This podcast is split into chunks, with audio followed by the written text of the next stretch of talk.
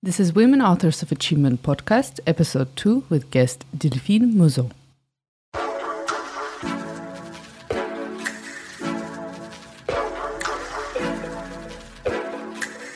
Hello, everyone. I'm your host, Daria Savorova, and welcome to today's show. Delphine is non executive director at Fnac Darty, member of the board of advisors at Decathlon and Flaconi. She consults companies and a mother of four children. Yes, this is all possible with some special insights Delphine shared with me on this episode.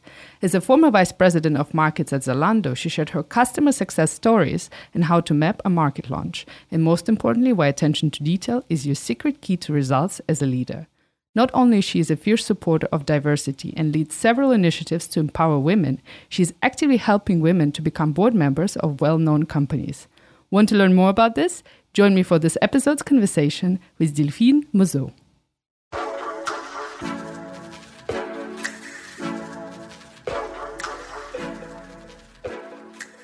Delphine, welcome and thank you for joining me in the studio today. Thank you. Thank you for having me. It's a pleasure. I want to directly jump into a question that I was pondering about on my way to the studio. You're a board member, part of governing council, doing consulting, running many initiatives in parallel. And in addition to this, here's the main part you're mother of four children. How do you manage? Yeah, so that's interesting. Um, I have to say one thing which has been bothering me over the years uh, is that people say uh, associate my success with the four kids. It's you know it's a bit like when people tell you you look uh, young for your age. You'd love to have the for your age out. So, yeah. so it's true. I think it's very important to say that motherhood and career can be going together. It comes with a lot of sacrifices, but I think it shouldn't undervalue, you know, your accomplishment. And I think all the women who have kids and have a career or have a great career with without kids, you know, everything is right and should be looked separately. Um, but I think the key thing to be able to manage both uh, things is that it means you have to drop others you know like the, the the idea that you can have it all is a big fat lie so if you have uh, several kids and uh, uh, same as my situation you're a single mom for a big chunk of uh, the time that you're raising those children you have to make deep choices and i think it starts with being able to decide what you like doing and what you don't like doing regardless of what people think so for instance when i arrived in berlin my kids were going to school with the uber and I have to say, I was not super comfortable with the idea of not bringing my kids to school. I felt like a bad mom. And when the taxi driver was saying, sorry, ma'am, I'm not taking five people. And I said, no, sorry, I'm not coming. And we were looking with big eyes like, oh, I'm taking those four kids on my own. That was a bit scary and I felt a bit bad. But I had to make a choice. Either I would do my career and be able to work properly my hours, or I would have to work really, really late at night to compensate the time that I would have to bring my kids to school. So those are choices which are difficult. It's also choices around, you know, yourself. You know, am I going to spend a lot of time seeing my friends and come back really drunk in the evening? Or do I need to moderate because I know my week coming ahead is really tiring and I cannot afford to do everything? So it's all about making the right choices. And what would be your other tips and tricks um, of balancing motherhood and a full time job?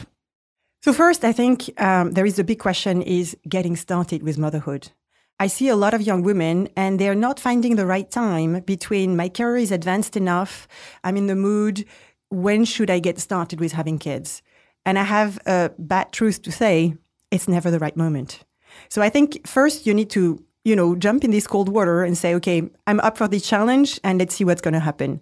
And maybe you're going to love motherhood and stop working. That's also fine, you know, and maybe you want to go back to work very quickly. You need to leave very, everything very open. And then um, I think delegating, delegating, delegating is great. I always say parenting and leaderships are very close.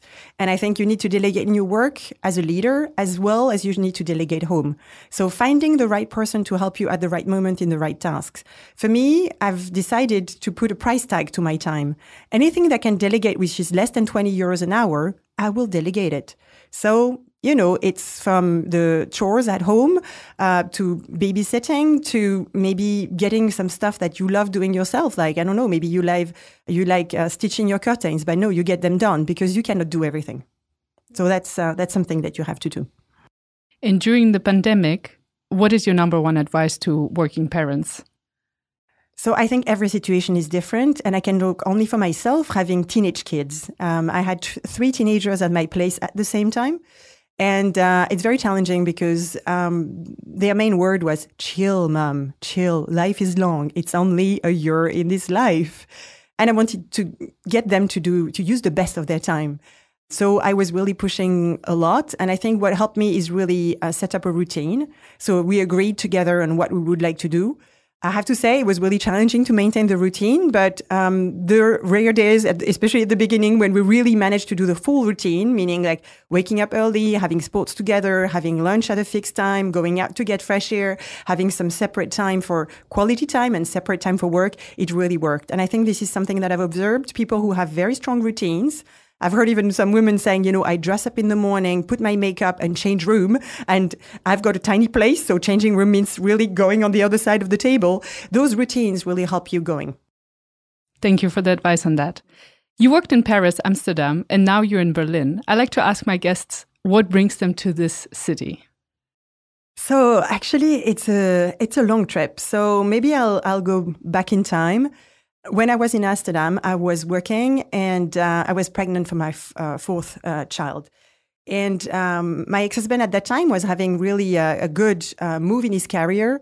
And uh, he was working for a gem company. And it felt like it was the right time for him to go to the headquarters, basically to have uh, some links, you know, with the executive teams and be able from them to bounce back, being, for instance, the country manager in a country. So the idea was to stay two, three years in Germany and then go into another country. So we moved to uh, Erlangen, which is in the middle of Germany. And I think it's uh, it's not something specific for Germany. I think it's everywhere. Um, if you're not in the big cities, it's way more difficult as a foreigner. So I had expected it would be difficult because I was not speaking a word of German. I had not done German at school, and you know my partner would be a top exec. And I think there is something around maintaining middle level career, uh, being both working, and when one is becoming top exec, it becomes really difficult because you know like agendas are really more complicated to you know make work together. Uh, of course there is some money involved so then you know your difference in salaries is not making you know re- the reason why you should stop everything. So it's it's becoming more challenging. So i knew those two elements would make it difficult um, what worked well is that um, thanks to a headhunter, I managed to find some work as a freelancer. So that was really, really good, even though not speaking a word of German. What was way more challenging, it was really difficult to get some help. And I, I mentioned it before, you know, if you really want to work, you need to have help. And finding a cleaning lady, finding a babysitter was so difficult in the middle of Germany because it's an area where there is no unemployment, there is no immigration, and really nobody wants to do that kind of job. So it was really, really challenging. And for many multiple reasons, uh, instead of taking a job in another country, my ex husband took a woman in his team, uh, which basically drained our marriage. So for nine months, like the whole school year, I tried to maintain the situation and thought, you know, what's my next step? How, what do I do now? You know, and I was alone with those four kids, you know, being really at the deep down and decided I would move back to Amsterdam. You know, although I was French, you know, where I had all my roots and still an apartment was Amsterdam. So I kind of organized myself to move to move to back to Amsterdam at the end of June, and then in May. Uh, a young and very nice woman from Zalando called me and said, "Yeah, we've got a job for you in Berlin. Uh, would you like to take that job?" And she was, you know, like for all this recruitment process, I have to say they've been always pushing me into coming and never really challenging me, which was very surprising. And um, so I, I, I, really thought about it. Um, actually, um, I first said no, and she said, "You can, can you still have a discussion with our uh, founder over the phone?" So I discussed with Robert Gentz, and and for an hour, he tried to convince me uh, to come to Zalando. And in my head, it was like, you know, how can I do this? You know, I've got four kids. My plan is to go back to a safe area. I feel, you know, completely emotionally wasted here. It seems like I- I'm not able to, you know, to go to that level. And um, so, funny thing, I, I, I hang up with Robert, go to dinner with my kids, and I ask my kids, you know, what do you think if we would go back to, to we would go to Berlin instead of going back to Amsterdam? And they still had a lot of friends in Amsterdam, and they were 12 and 11, uh, the oldest. And they said, "Ah, oh, mommy, if we go back to, if we don't go back to Amsterdam and go to Berlin, I think I'll commit suicide." And the second one said, "Don't worry, I'll go to an orphanage." Oh wow! So I was just like, oh, oh, oh. So I sent a very nice message to Robert uh, that I still have. Uh, sorry, nobody wants to have a failure. It's too stretchy for me. I cannot do it. But this woman in, in the in the HR didn't give up, and she called me again and really motivated me and said, "Can you please come to Berlin? Just give us a bit of you know an afternoon of your time. Come visit us, see what it is, and then you can take a real decision." And I thought, yeah, that's fair, you know. And worst case, I'll sell them some consulting. So I come to Berlin, and then really they made a really nice time interviewing with the the two founders, uh, with the head of HR of that time, and and then I thought wow, this company is for me. I mean, I, I, I really, I, I, felt like I would really thrive in that environment. And, and they were really like so open and so willing to get me in. You know, they really wanted to have women on board. They really wanted to have um, foreign talents. So uh, I had experience in fashion and online, it, it, everything, the stars aligned. So you're just like, okay. So I went back to the airport. I called my mom and said, oh, what do I do? I think I need to do it. And she said, everything you really wanted to do in life, you succeeded. So just go for it. I just, even if my mom says I need to do it, then I have to do it. So I call the movers and say, guys, we're not moving to Amsterdam. In three weeks, we're moving to Berlin. I don't have a flat yet, but it's going to work out. Oh, wow. so three needless weeks. to say, I arrived in a crash in Berlin. On top of that, Zalando went IPO. So my plan was to start working in October and I had to start working before the IPO to get the interesting package. So I started working in August before the kids were back to school. And it's been a really difficult ride. I say all this because I see sometimes women, you know, refraining from taking risk and also thinking risk might be like um, being offered a big job. The thing is really compared to where you are, where you want to be. And I think trusting that stars will align, you feel it, you know, when things are meant to be, and that you will get the support you need along the way. Um, I have to say, I've been blessed with a fantastic apartment right away, but I've also met really fantastic women who've supported me. You know, a group of French friends who came uh, next to my office to have lunch with me on a very regular basis to cheer me up. You know, a fantastic babysitter who would prepare pack lunch for me when I had to go to the hospital to see my kids because they were, you know, there for a night. And, you know, like it, it works out it means the choices that I've mentioned before needs to be even stronger. It was work, kids, and very little social life. But, you know, when you want to do it for a reason, you just go for it and, and it works out. It was not easy to make those choices. Seems like a lot of things on the plate, but yet you were you do not regret any moment, any part of that choice. No, I think the the choice that was very clear for me is that I wanted to rebuild myself, you know, as an individual. Somehow I had felt like um, the choices of going in the center of Germany was very much making a choice for my husband, which I think is noble. You know, you sometimes you want to make some choices which are good for the family and that may not be you in the first place. But with this whole marriage falling apart, and I felt very rejected and also lied, I wanted to rebuild my dignity for myself. So I wanted to live for myself. And I think for me, um, having a work where I can feel that uh, intellectually I'm respected and I can bring something to the table is a chunk of myself that I wanted to recover. I wanted to be financially independent. So I was ready to work hard to make sure my kids would be safe, that I could still give them the education they needed, that I would not have to make choices, choices due to money.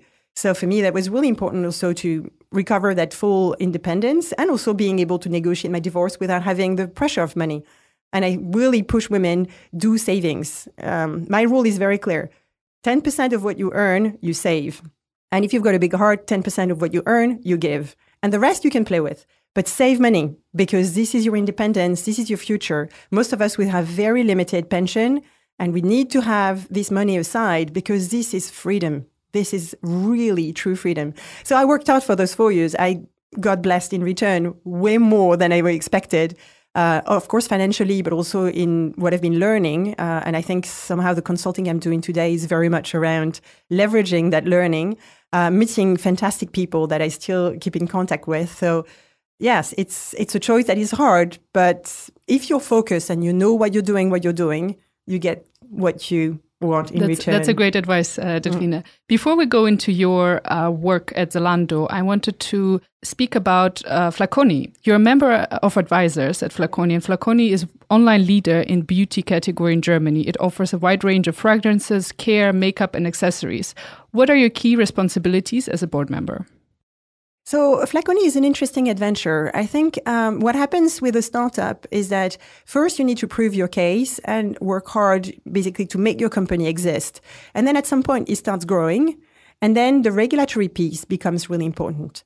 How are you working with your environment? How are you working with your shareholders? How do you finance the growth? And for this, you need to start structuring uh, your governance, basically the people who are supporting you in making sure that everything, every process is really in place from a legal point of view, respecting making sure that there is full respect for your employees, you know, making sure there is no risk of uh, fraud or, you know, like employee, stealing uh, money or uh, harassment. You know, you, you need to have this whole protection towards the employee and protection towards your shareholders. You know, that also if money is, st- is stolen, you know, we've seen some cases like Wirecard, you know, like it's not things that do not happen. They happen all the time. So I think what has been really interesting in the Flaconi story is that uh, because of the relationship I created uh, with the shareholders, I've been able to jump on board at the very beginning of this moment of structuring the governance. So I've supported them both from um, a, a, classical, I would say, governing council uh, aspect, so more on challenging, you know, where they stand compared to their budget, compared to their roles and things like this. But also I had a chance to help them along the way on the strategy piece. So uh, this job is really a mix of a, a classical non-executive and also a form of consulting and uh, being there and uh, being a, a, sparring partner to the executive team. And it, it helps create a lot of trust. And I think um, this is how you can grow, you know, with having people, especially in smaller companies where the executive team is not so big, having more opinions around the table to be able to take stronger decision for, for the whole group. And you bring that expertise uh, from your Zalando experience yes. as well. You mentioned earlier that getting on a board is important for you. Why is this so? So, two things. I think there is a little ego here. I have to say, at Zalando, I, rather rapidly, I realized it would be very difficult for me to go to the top of Zalando. And with all due respect to what that company has been achieving and the extremely successful case that they have, the amazing people they've been able to recruit, there is still that little, you know, stone in the shoe is that Zalando is not great on diversity. And it's not, when I'm talking diversity, is not only men and women, it's also having diversity of opinion and people who are from different religion, different sexual orientation. So in the last few years, there's been great progress, and I think this is really the way to go: is to make sure uh, you've got a most diverse way of looking at things, because this is this richness, intellectual richness, and collective intelligence that gets you moving forward and accelerating. And when I was there, there was still this very difficult situation for me to be able to really um, leave my mark in that group of young men, straight, Catholic, you know, white, German, and from the same university or the same McKinsey. That's a lot of all the same. So I realized it would be very difficult for me to get into the executive team. And I felt like in my development, I needed to be exposed to more complex challenges because whatever is touching the shareholder is, is kind of a different aspect of running a business. And it's something which is crucial for the success of companies like this. So I, I asked my boss and said, you know, if I would get a non exec, would you approve it? And luckily, I did that before because I tell you, I see a lot of women who wants to get non executive roles. They get appointed, but they don't get the approval of their company. So uh, actually, my boss has been very, uh, very supportive. And then I got that assignment at Fnac Darty, which is a list company in France. And, and this is how basically I got this first non-exec role. So for me, there was an element of being exposed to uh, executive level and especially relationship with shareholders and really these different level and type of decisions happening. And of course, there is an element on the non-exec where it's a very different type of work, but you can have a great impact on people because you're at the top. So a little flip, you know, just a little move at the top. It's like, you know, when you're having a boat and you're just changing from one uh, degree the angle, you may win the race or not. I don't know. I'm totally into the Vendée Globe right now, this um, race around the world and, and, and so I've got all this imagery of sailing, but it's really this idea that a little change at the top, if it's really done uh, with a lot of intention, can have a, a very big impact on all the employees and the company and beyond, you know, all the suppliers. So, so I think it's, it requires a very more, a very different attitude, like very subtle, because the way you express your ideas, the way you influence is, is very soft. It's not like an executive where you take very like on and off decision all day yeah, I would say an executive is a lot of decision every day and, and you know, going fast in taking your decisions. The non-exec is four or five times a year, reorienting, readjusting, pushing on the left, pushing on the right, and putting the right uh, themes on the agenda of the executive. So, so the impact is is what is driving me today. Mm-hmm. And currently, on how many boards, non executive and executive, are you in? So, right now, I'm, I'm on three boards. I was on another board that, uh, unfortunately, the company went bankrupt in, in July last year due to COVID. So they changed uh, shareholders. So uh, the board was um, was um, put away, and, and, a new board has been assigned uh, linked to the shareholders.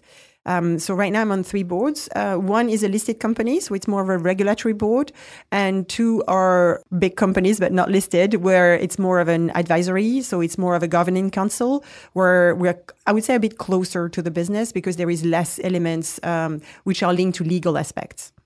And what are the difficulties for women to get on a board, in your opinion? It's not easy, mostly because the appointments on boards are based on trust. And of course, there is an element of competence, but it's more than the um, functional competence and the knowledge of an area or a sector. It's also this ability to be able to push messages in a soft way. There is a lot of soft skills and how you steer discussions without being confrontational. So, so this whole aspect of how things are floating is linked to how people interact with each other. So you would recommend someone in a board only if you know them enough that you feel okay they will really fit in this atmosphere they will be a good sparring partner they will not be too provocative but they will still push their ideas without shying away from if they see something bad to really raise their flag. So you require a lot of maturity and and to be able to assess that it's not like if this guy is good in finance or not is that it's it's more subtle. And you tend to appoint people you know. So what's happening is that you've got to right now boards are you know depending on countries you know in france due to regulations a bit less but it's definitely high majority of men. So they tend to appoint their friends and people they know and people who look like them because it's easier to recruit someone who looks like you. So because we have a limited number of women on the board when it when times come to appoint new persons they tend to appoint people look like them. So it's really i think a necessity to bring awareness uh, of the impact of having a diverse board. But again, I mean, this element of um, raising awareness is not something that uh, turn into action right away. And you can be aware of your bias and still have trouble fighting your bias. So I think the quotas are a really good thing to push um, really stronger and faster. And then we need to have sisterhood. We need to have women on boards supporting appointment of other women. And I've been leading an initiative with Lea-Sophie Cramer on that topic. And uh, we proudly appointed already several women on boards. One example is on the board of Decathlon, where uh, Catherine Ansel joined me uh, in July this year. And I think really this sorority is really, really important. Sisters helping each other um, so that we can make this happen. It's not a question of having women for the sake of women. It's really for the sake of diverse way of thinking, for a proper collective intelligence to happen for the good of companies and the people who are under. Thank you on that. You have been working in retail and e-commerce since 1999. Yes. Correct me if I'm wrong. No, no, you are. it's dinosaur, last century. what always attracted you in this industry? You know, I arrived in e-commerce. I was um, still a young consultant, five years at BCG. I was female, young, and very well paid. And I wanted to do something operational because I was really dying for seeing the result of my thinking and not only, you know, um, slides, which actually were real slides at that time, you know, in plastic. So I looked for a job, and uh, this was the booming of internet back in 1999 in France. And I realized that internet was all new, so there was a lot of thinking to be done. You know, we had to really invent things. Uh, imagine that I started internet and doing newsletter before Google time. You know, like there was no Mailchimp at that time. You had really to think in HTML. You know, how am I going to program this, and how am I going to send those newsletter? Is it going to work out? You know, can I? How many can I send a day? And uh, all those kind of things. Um, and look at the funnel and the conversion and everything. So, so was, there was a large chunk which was really intellectual, and there was really down to earth. I mean, um, we were selling plants for the garden online, and we were shipping mostly from nurseries. So, what we would call today a 3P marketplace. But at the time, we didn't have that vocabulary. And it was very difficult to find uh, someone who would be able to ship interior plants, you know, for decorating your home. So we actually rented a room in the basement of our building. It was opposite a nightclub. And then we were going there during the day to do trial and error on packaging. So we invented ways to actually ship plants which would work. So we would carry all the plants to the post office, you know, and I really like that merge of, you know, very uh, down to earth and very intellectual at the same time, and then moving uh, from one to the other 10 times during a day. So I think this is what is driving me um, the whole time on, on digital is that there's been a revolution every two years. You know, first with Google and AdWords and Facebook and bloggers and Instagram and AI, and it continues and you know like cryptocurrency. So it's intellectually very challenging because technology is moving so fast that what you thought two years ago is now either it's it's still valid but it's not a differentiator anymore, or there is something new that you need to put your head around. So you can be disrupted even though you're disrupted five years ago. And, uh, and at the same time, it's very operational. I mean, you can put something online, a new tool, a new system, and suddenly you see like huge surge in conversion, or you can be thinking of new products and then going with your, you know, suppliers and make uh, samples and prototypes. So it's um, this mix of very handy and operational and practical and, uh, and the very conceptual work uh, that I really like uh, about uh, digital business. And in your opinion, what is going to happen to retail and e commerce in the coming years? Maybe something is already happening. Yeah, there are a lot of things happening. Maybe I'll describe what I wish to happen. I've seen through digital that a lot of marvelous things have been happening. I think connection between people has been enhanced. Of course, sometimes it's degraded because the way people interact online is not, there is a lot of hatred. Uh, but there is also a lot of good things happening, and especially people who are able to find their tribe is happening a lot through the new technologies. And a lot of things like being able to share your car ride can happen only through internet. It's just because of the multitude um, of contacts that you can create. So I think retail can play with this. I think there is an element of uh, integrating the crafting and integrating the heart of the work. You know, like I've recently discovered this uh, crowd farming. So you can receive avocado, which are produced in Mediterranean area directly. And it's the same price as if you buy it at your uh, local grocery store. But it's a direct contact. You see the person, what they're doing. And, and I think this is something that can happen only through digital. So I feel that um, more and more small stores, small artisans, small craftsmen are going to be able to sell directly and make a living. And they will be decently paid because there will be no intermediaries. You will be able to access something that is completely unique. You know, I remember two years ago, I was with my mom uh, in the small streets uh, in Venice. And um, there were this little shop, you know, doing some beautifully handcrafted shirts. And they were not that expensive, but it's just like for this man to really work well, it's rather difficult because your store needs to be in a, a location. It needs to be on the store all the time and not necessarily being in, in the atelier. And, and I think the internet is really what can be brought to those uh, craftsmen and this knowledge, you know, it can really be brought to the people who really enjoy it and value it and restore a, a very respectful relationship between supplier and, and customers. So I really see this trend, uh, and you see it very much with all the the bloggers and Instagrammers who are uh, starting their own brand when they're passionate about a topic. So there is this kind of deconstruction and adding value based on the craft and the expertise you want to bring on a topic. I think the second element is really this retail experience. So this is something I've lived in the Netherlands. There were a lot of places which were a kind of a mix of selling and living something. So, for instance, um, kids store. At that time, I had young young kids and toddlers. Um, it's really this store where you can buy clothing, but you can also buy toys, and you can stop and read a book. And you've got also a small coffee, and then once in a while, there is a psychologist coming and giving a training in that coffee. You know, this kind of mix of experience and selling place. And uh, again, you know, bringing some kind of new things here. My hairdresser that I miss very much right now because my hair really too long. He's always have uh, um, art in his uh, salon, but also some products. You know, getting you to taste a new beverage done in Berlin. You know, this is this kind of mix that I think is going to come stronger. Uh, to really bring the essence of who the retailer is. You know, it's not only curating one ex- one element, but also bringing an experience and I think this will make those places in the city center way more interesting. As we speak of uh, e retail and e commerce, you worked as VP markets at online fashion retailer Zalando for four years. How do you conquer a market successfully? Yeah, so Zalando was an amazing experience on this fact that I was leading uh, the European team, so all the 17 countries but I didn't have to travel. I was traveling from ground floor to first floor to second floor because everyone was based in Berlin.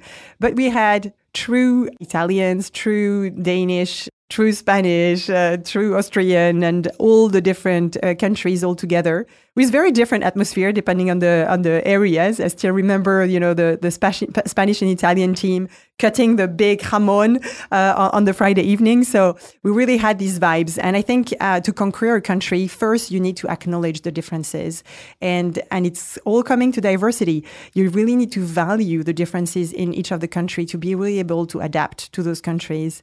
So it comes from things which are uh, very obvious, like Trachten mode, you know, those dirndl. You need to have a promotion around dirndl in, in Germany and Austria and Switzerland. But of course, if you do that in France, people will look at you like, is this a costume uh, store here? so it's the same on the other side. You know, you might have some local habits that you need to cater for. You know, in French, for instance, more subtle, mm, you know, women like to have to wear iconics. So they always have, you know, a trench coat in their wardrobe. They always have these skinny jeans. So you need to give them everything that they need in their wardrobe, which is might be very different from a, from a German person. So that's, of course, from, I would say, the assortment and emotion. Uh, there is also a big element around brands it's been very challenging to get uh, the German team, uh, I would say the supply team, which was very German. Uh, not everyone was German, but a lot of German people in there to really understand the need for having a local brand because, you know, what's closer to a black sweater than a black sweater? Well, the black sweater uh, in fashion is also having a brand, so there is an identity to it. And as a local player, you tend to select local brands. And, you know, the French person wants to have the brands they know. So there is also this element of trust that you need to bring at a local level. And then, of course, there is all the, the elements of local habits. In France, for instance, we had a very big fight uh, with the payment team around saving the credit card data. So not a lot of Germans are using credit cards, and the ones who are using credit cards, they love the credit cards to be saved, and they don't have to think about it and take it out.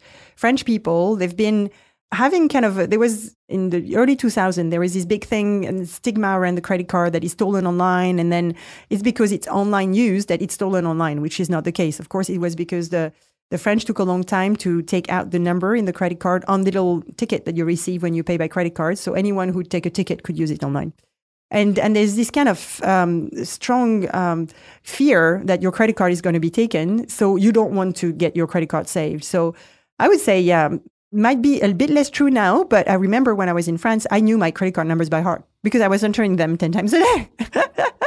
so you don't want your credit card to be saved, and it was a big fight at Zalando because the French team was saying, "Can you please take it off?" You know, put a, a, a, little tick box and unticked, and people who want to have it saved will use it. But please don't say it's saved by default because people are afraid and they don't buy. And then we ended up with a long, long push, uh, having it done. And then the payment team was so surprised that indeed the conversion was going higher because they thought it was unpractical. It wasn't practical, but it was addressing local fear, local relationship to the payment method. So that's uh, example which are very counterintuitive, but this is what you need is really asking the local people. And then of course you can do way more. We introduced uh, local carriers. We introduced in France specific payment methods based on the credit card, which replicates the payment invoice. So basically when you pay on invoice, you receive the invoice, you try out, then you return and you pay only what you keep.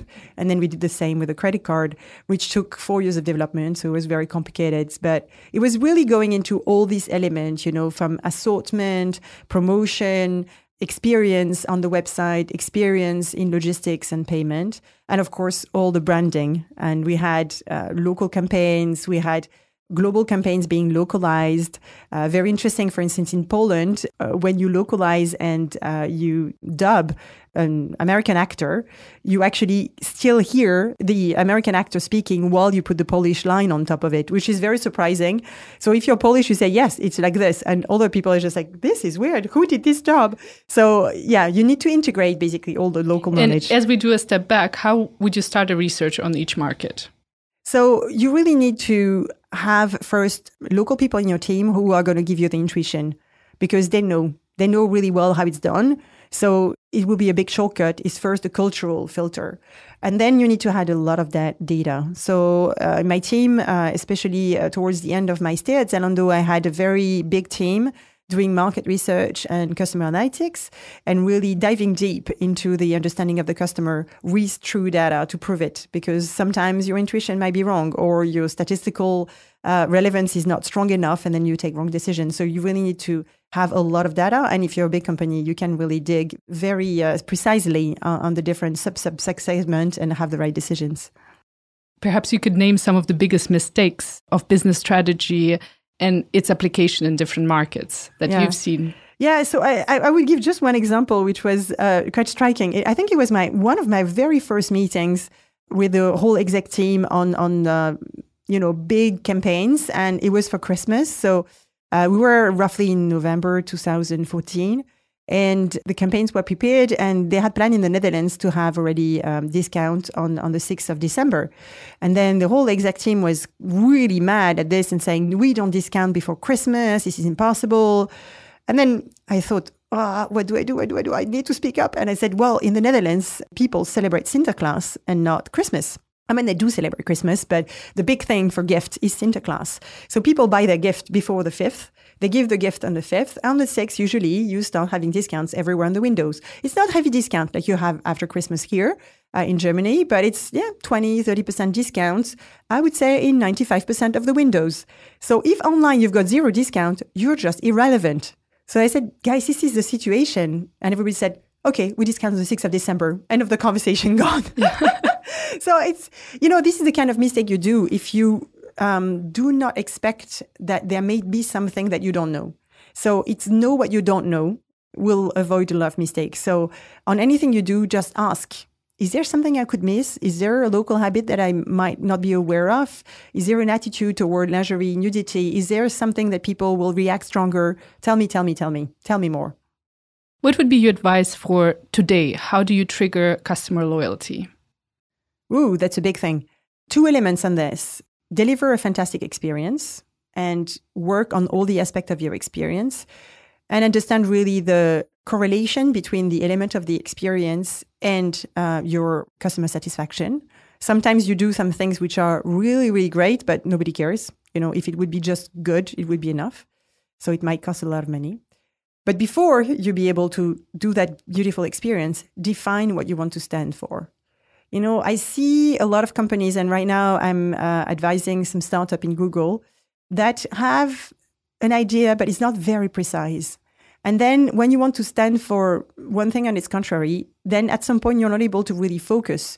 You know, if your service is bringing a specific expertise, then it's about this expertise and then you need to put it very loud.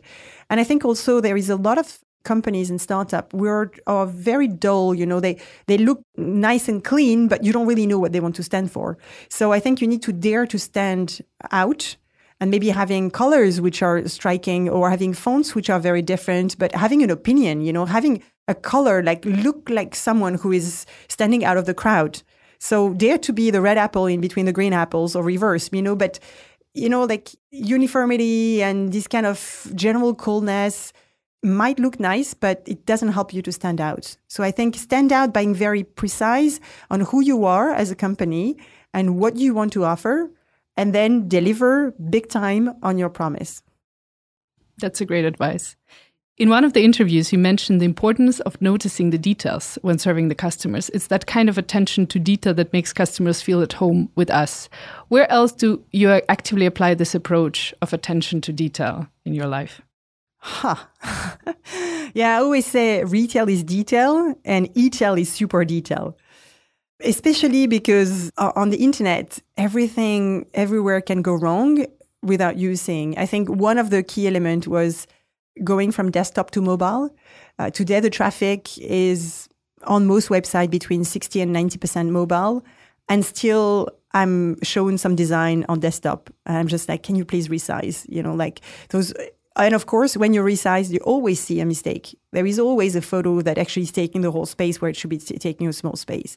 Um, I had also this habit of using an Android because in France the market is strongly Android, and it tends to be the case that all startuppers they have an Apple phone because you know it's cooler.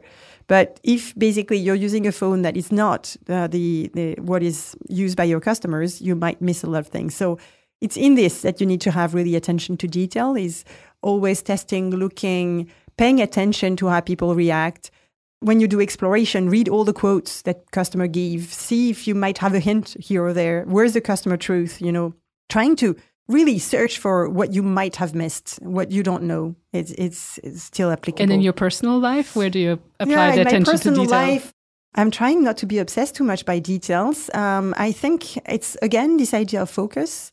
Uh, this year, for instance, I've been investing a lot in my new place. So I bought an apartment and and made some uh, uh, nice refurbishing, and uh, and I'm trying to go till the end in each room and thinking, okay, what do I really like to have? So last week, for instance, I've installed some very small shelves where I can. Uh, I've been able to put all my nice Christmas cards that I've received and New Year's wishes, and it felt really good. Like it, it's a detail, but it was just like bringing my friends into my kitchen area where I'm working very often. So this is where I, I, want to invest in details where it's making a difference.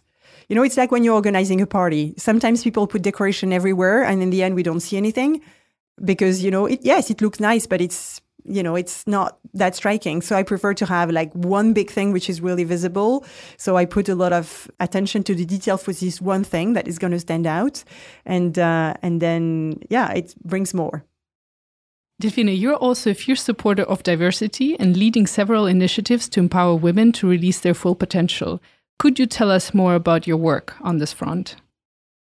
So, actually, I believe in the fact that you need some support in such a moment and in certain formats. So I've been organizing very different initiatives. Um, I started in the Netherlands having a dinner for French speaking women who wanted to work, who were working.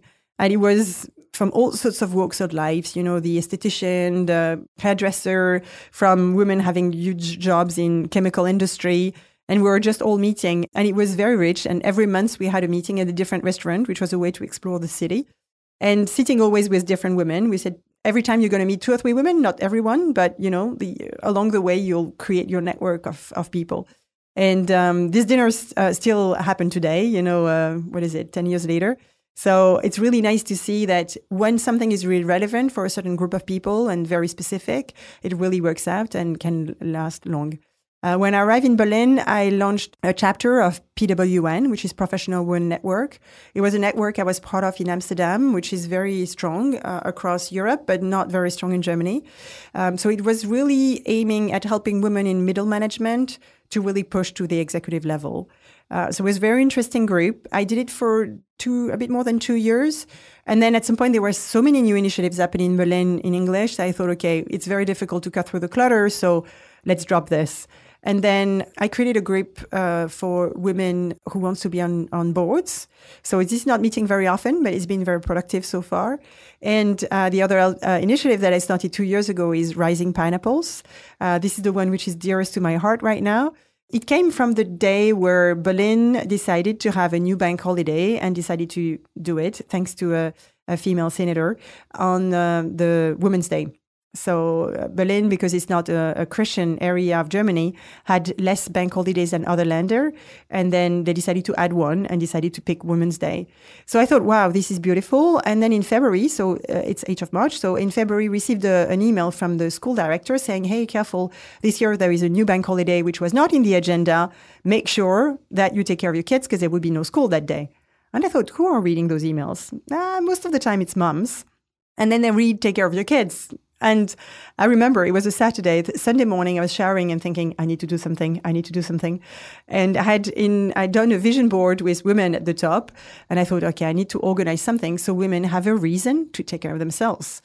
And I called a few friends, and they said, yeah, I'm on board. And then on Monday evening, I had an event at uh, the family. I met Alice, uh, one of the founder of the family, and she said, "You can have our space. That's great." I was just, okay, I've got the team, I've got the space, I need to go. And four weeks later, we had the first conference. And the idea was to inspire, so having some form of TED talk, so really going to 1.1 story, but putting a message through. Equip through workshops, so really giving tools that you can use the next day and connect. And, and this connect was spending a lot of time making sure that the women in the room would engage with each other and would be active in that day. And we ran it in 2020, uh, just before uh, the lockdown we asked the authority and they said, yeah, you can run conferences with 150 people. In retrospect, it was a bit challenging, but nobody got the COVID. And uh, it was really an amazing day. And uh, we're continuing now doing some activities online. And I invite you, if you're, I don't know, a bit down one day, just go on the Rising Pineapple YouTube and watch the short videos. They're less than 10 minutes. And uh, it's really amazing stories, which will definitely inspire you. And since we're speaking of stories, could you think of a woman who you would define as an author of her own achievements? Ooh. So the difficult thing is that in the last two days, I've been rereading those uh, comics. So it's a it's a French drawers who has been putting two uh, big books uh, with drawings telling the stories of exceptional women in the world. And and it's it's so impressive because you've got this rapper from Afghanistan and you know like and some women, you know, who for the first time uh, in the 1900s, you know, became uh, volcanologue on things like this. So all sorts of things. So my head is full of women right now. I think as a French woman, I always love the story of Marie Curie, who worked on uh, nuclear research, and especially because she was not French from origin, and she was working with her husband, but really fought for herself as a, as a woman. And I think um, she was able to first work really hard on a topic, uh, make sure she would be recognized. And she was also, as a person, also very self aware. And she was different from the other women at that time, but she was very confident in expressing who she was. So I think she was strong both from a an expertise and a professional piece, but also in herself as as a person, as a in, in her femininity. And I think this is very, very impressive.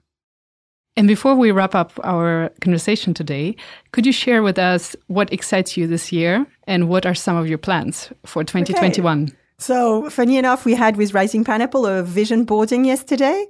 I had two things on my vision boards which kind of were expected. So, the first one is focus. So, this year I want to be even more intentional in working on my strength, uh, working on the talents I have, not trying to be someone else, but really be uh, who I'm meant to be. You know, it's it's really interesting. You know, you would you clearly see that if you're short, you're not going to be a basketball player. And still, if you're not talented in finance, some people still struggle and try to be, you know, the CFO. So uh, it's uh, sometimes people put you in in a position that is not you, and I think it's very important to know who you are to be able to grow into who you should be. And this is one of my objectives for this year is to be even more focused and intentional in building the expertise and my visibility of my expertise on who I want to be and not someone else. The second one is last year I had a man on my vision board and this year I've got a power couple. so if you've got a man who is into a long-term, uh, potentially, you know, exponential relationship, send him my way. I would appreciate that. And the third thing, which was on my vision board, which I was not really expecting, it was really uh, dreaming big. My kid asked me, my two youngest who are living with me uh, at the moment, uh, what would you do if we were not there? You know, what would you do when we'll leave and go to university?